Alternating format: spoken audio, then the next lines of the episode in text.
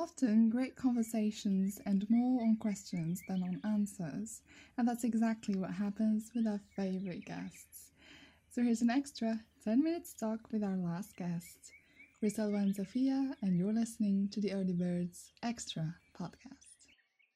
Assalamu alaikum, girls. Here we are for an extra bonus episode with Aida, with whom we couldn't have enough uh, we couldn't have enough of her and uh, to know a little bit more about her. So here we are for an extra bonus episode to have just a little bit more fun. This time with uh, lighter questions. Welcome back, Aida.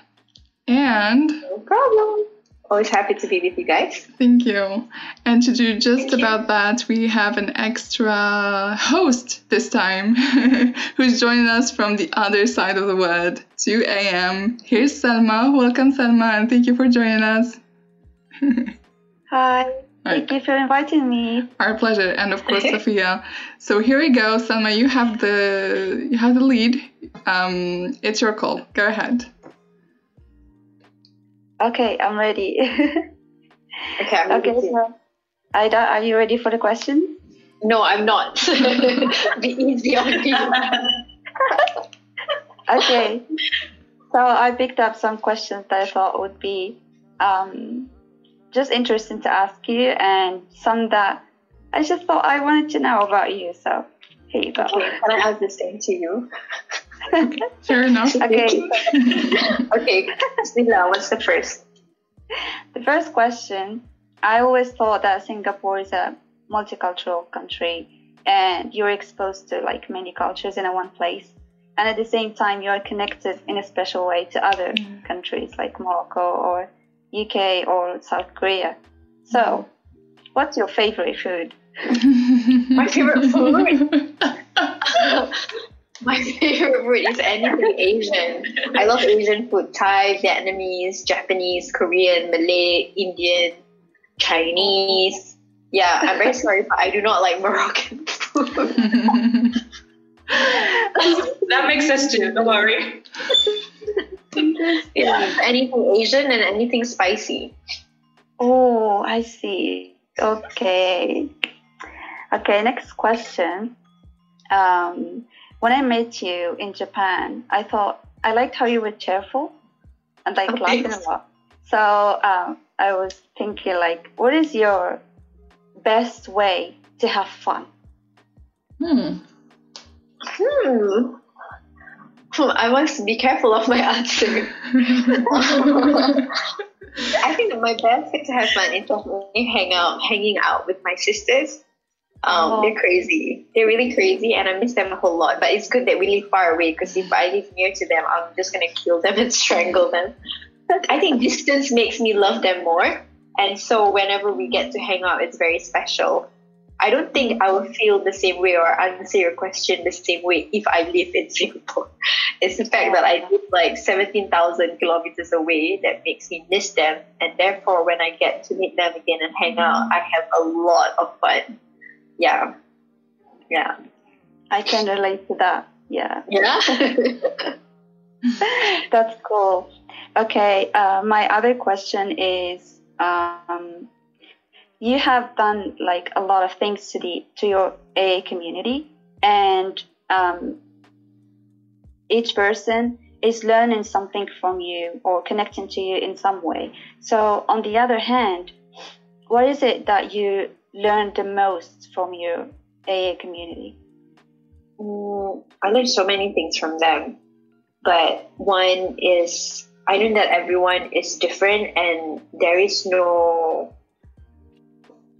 I learned that everyone is different, but there is beauty in the differences. I think. I think Islam teaches me that it is really the diversity in people that makes life so beautiful and colorful. Because when you think about it, Rasulullah and his companions, every single one of his companions are different. There's Sayyidina Umar, who's like tough and like brave and vocal, and then there's Sayyidina Abu Bakr Siddiq, who's more gentle and quiet. And we need both kinds of people. We need the Omars and we need the Abu Bakrs. And therefore, I feel like the community teaches me that there's like a plethora and a myriad of uh, different personalities in the community, and I learn different things from every single one. And that's why, like, I never get bored of my work because it's just different people every day. Mm-hmm. And even talking to you guys, Salwa, Safiya, and Salma, the three S's, all of you are different in your own ways, mm-hmm. and I'm learning different things from from you guys. So yeah, that's so cool. That's really cool. Mm. Yeah. Okay. That is true. Then my next question is um, if you have a role model or many role models, uh, can you just pick one and like tell us why is that I guess person role model? It's a given. It's Rasulullah because I think he's a role model for everyone.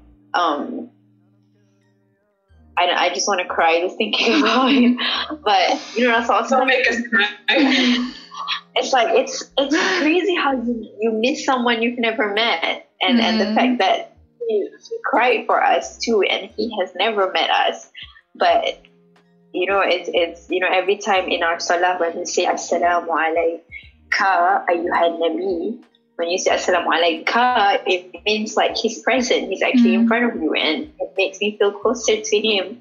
With every salawat that I send and with every piece of sirah that I read and with every qasida that I listen to, it's just like, and every day where I learn something new about him, it just makes me think like, this is why he is Habibullah, this is why he is the beloved of Allah. And so he is, of course, my role model. But if you want to ask for like modern day role model, um, I would say, I would say it's my father-in-law not my husband, not my mother, whom I also love, but my father-in-law because oh, um, he's just someone who is who has so much love for everyone, his children, his wife. But he has also worked really hard and had gone through a lot of difficulty to be where he is today. And he is very selfless. And he is a man he is a man of great principles and he taught me the most important lesson of all, which is to always be grateful. I always call him the man of Alhamdulillah. And it's really through him that I, I that gratitude is a huge part of my life. You've met my father-in-law. And he's yes, so yes. humble. He, he's like, if he's here, he will be squirming as well. but every other oh, line, every other line is Alhamdulillah that comes out from his mouth. And when I first got married, he used to say this word, which I don't know what it was. It was Salat ala Nabi. Hmm. I had no idea it was salawat. No idea.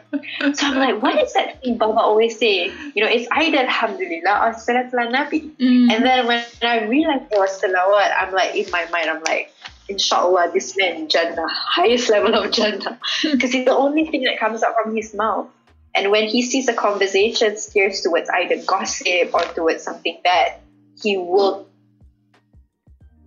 bring all of us back, like, you know, mm-hmm. like change the subject and make us like, hey, shouldn't be talking about that. And I just, yeah, like I learned so many things from him. So alhamdulillah.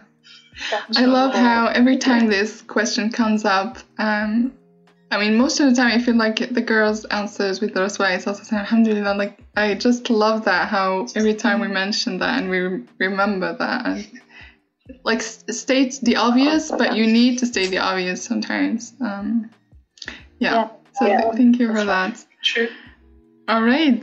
Thank you for asking. Keep on going, Salma. Okay, then another question. Um, I know that you travel a lot, and I just, I also like like traveling. So if you are to um, uh, describe what traveling is to you, um, in in one word. yeah, because actually that's the rule of this bonus part. One word. I definitely feel I, I answered in paragraphs. it's okay. No worries, no worries. Um, traveling in one word. Um, reliance. Reliance. Mm. Hmm. Yeah, mm, I can actually. Right? So I will explain. yeah, please elaborate. They always you can elaborate. I think. when you travel, you have no one else to rely but Allah. So when you travel, you're it's ultimate reliance to Allah because first of all, the journey itself, you taking a plane, that's like reliance on Allah right there. Mm. And then as you navigate your way in a foreign land and you don't know the language and you don't know the people, you don't know how to read the signs, you are relying on Allah. When you are battling with jet lag and, and maybe you fall sick in the middle of a trip, you are relying on Allah because He gives you health and He cures you. Every single step of a journey is complete reliance to Allah. Mm. He is the only one who will take care of you when you're traveling in that Mhm. foreign land. That's interesting.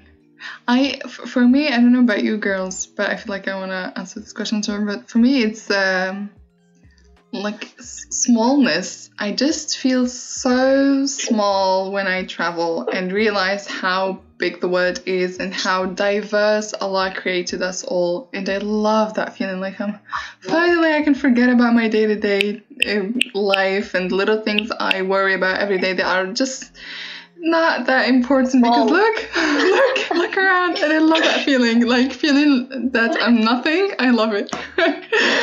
um, yeah, what is it for you? Um, Girl? That's so true.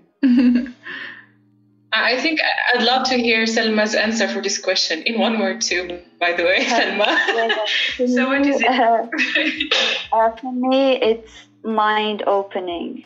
Really, like what you learn from traveling and uh, from knowing people that are completely different than you, um, Mm. even in a different life, having different values, and at the same time, um, like being different but being good. It's like a good diversity Mm. that you just Mm. earn when you travel. And Mm. maybe it goes back to what I said about her community uh, of learning from how people are different. Mm. I think that's super, super important to really know how people are different and to open your mind and your heart to kind of uh, be able to to love people um, from from different perspectives. From, Mm. that, that's really you learn a lot from traveling. Uh, things sure. that you cannot learn from just you know uh, maybe reading about them because you just feel them Mm. without having to put them into words. You just kind of feel something. Uh, That's what I like about traveling. Yeah. I think this is something that I think like every racist person in the world should travel. That is the only reason why they have their stereotypes and their judgments. Like Mhm. if you travel and you realize that, oh my god, these people who look different from me, he or she has the same exact struggles and concerns and worries and you know that desire to be happy. Everyone just wants to be happy. It doesn't matter if you're black, brown, white, yellow, pink. You just want to be at peace and happy. Mm. And I don't know, you know, so yeah, travel, guys, when COVID is over. All right, three minutes I left. So I, uh, Salma, maybe your last question and relieve Yeah. Aida. yeah. Please, So thank you. my last question would be, um, if um, if you are to give an advice to a little girl, um, what would you say to her? How little? Because age is very important. Say, say, um, I don't know, ten years old, twelve years old. Okay. One word. Um, I guess this one is free. is well, like these are your last Uh, I just asked this question because many times, uh, especially at our age, like when we kind of become young adults or we become adults, we have some little girls around us that look upon us sometimes as their Mm. kind of role model sometimes. So Mm. uh, you wanna, you want to give them an advice. Um, what would you say? At 12, Yeah. I would say I would say it's okay to it's okay to make mistakes and be confused and not know what to do.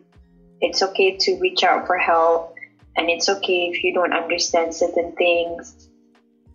And it's okay if you someday you you have no idea what you're doing because at this age you're like about to enter puberty and there'll be many different changes that goes through your body, your mind, your skin.